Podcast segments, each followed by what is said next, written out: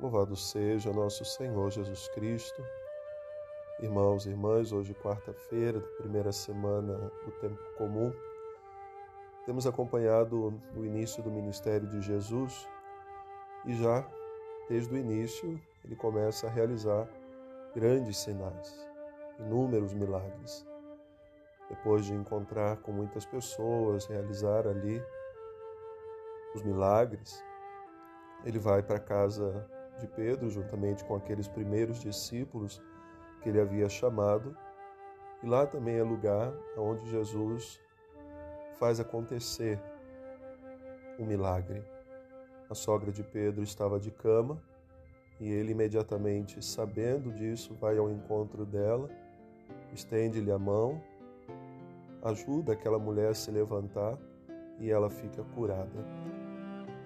Mas depois de tantas atividades, depois de realizar esses milagres, diz o Evangelho que Jesus se retirou ainda de madrugada para um lugar para estar a sós com o Pai em oração.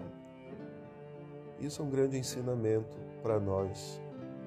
Às vezes caímos no risco do ativismo, achar que devemos viver sempre ocupados, sempre fazendo muita coisa. E assim a gente agrada mais a Deus. Jesus nos ensina a dividir o tempo, o trabalho, o descanso e a oração. Quantos cristãos caem nessa rotina? Sacerdotes, bispos, religiosos, leigos, leigas, a rotina de sempre estar ocupados e quando se vê, chega a exaustão, seja a exaustão física, seja a exaustão mental, seja também a exaustão espiritual. E Jesus nos ensina que é preciso trabalhar, anunciar o reino, estar no meio das pessoas, ir ao encontro dos necessitados, mas é preciso também dedicar tempo ao descanso é preciso dedicar tempo à oração. E na oração, Jesus ouve o Pai que o manda a ir a outros lugares. Então, não é o momento em que ele está desatento à realidade. Assim, a oração, ela nos faz descansar também em Deus, para que depois a gente possa recomeçar e fazer a obra de Deus acontecer. Então Jesus é procurado pelos seus discípulos, dizendo: Senhor, tem muitas pessoas que ainda precisam serem curadas, há muitas pessoas que precisam do Senhor aqui.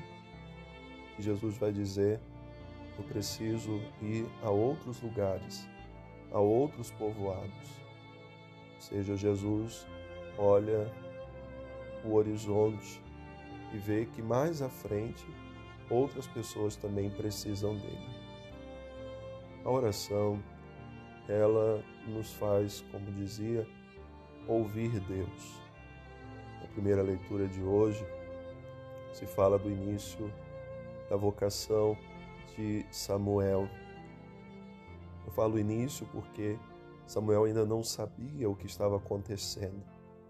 Achava que era o sacerdote que lhe chamava quando ouvia Deus pronunciar o seu nome, Samuel, Samuel.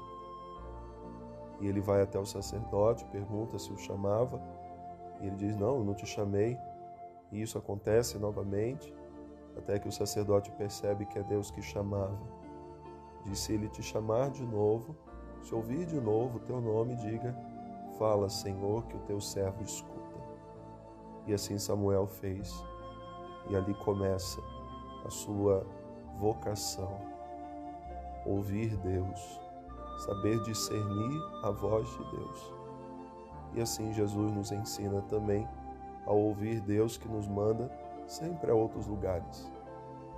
Estejamos atentos hoje a essa voz de Deus que nos chama, que nos envia, que sempre vai nos acompanhar em todos os momentos da nossa vida.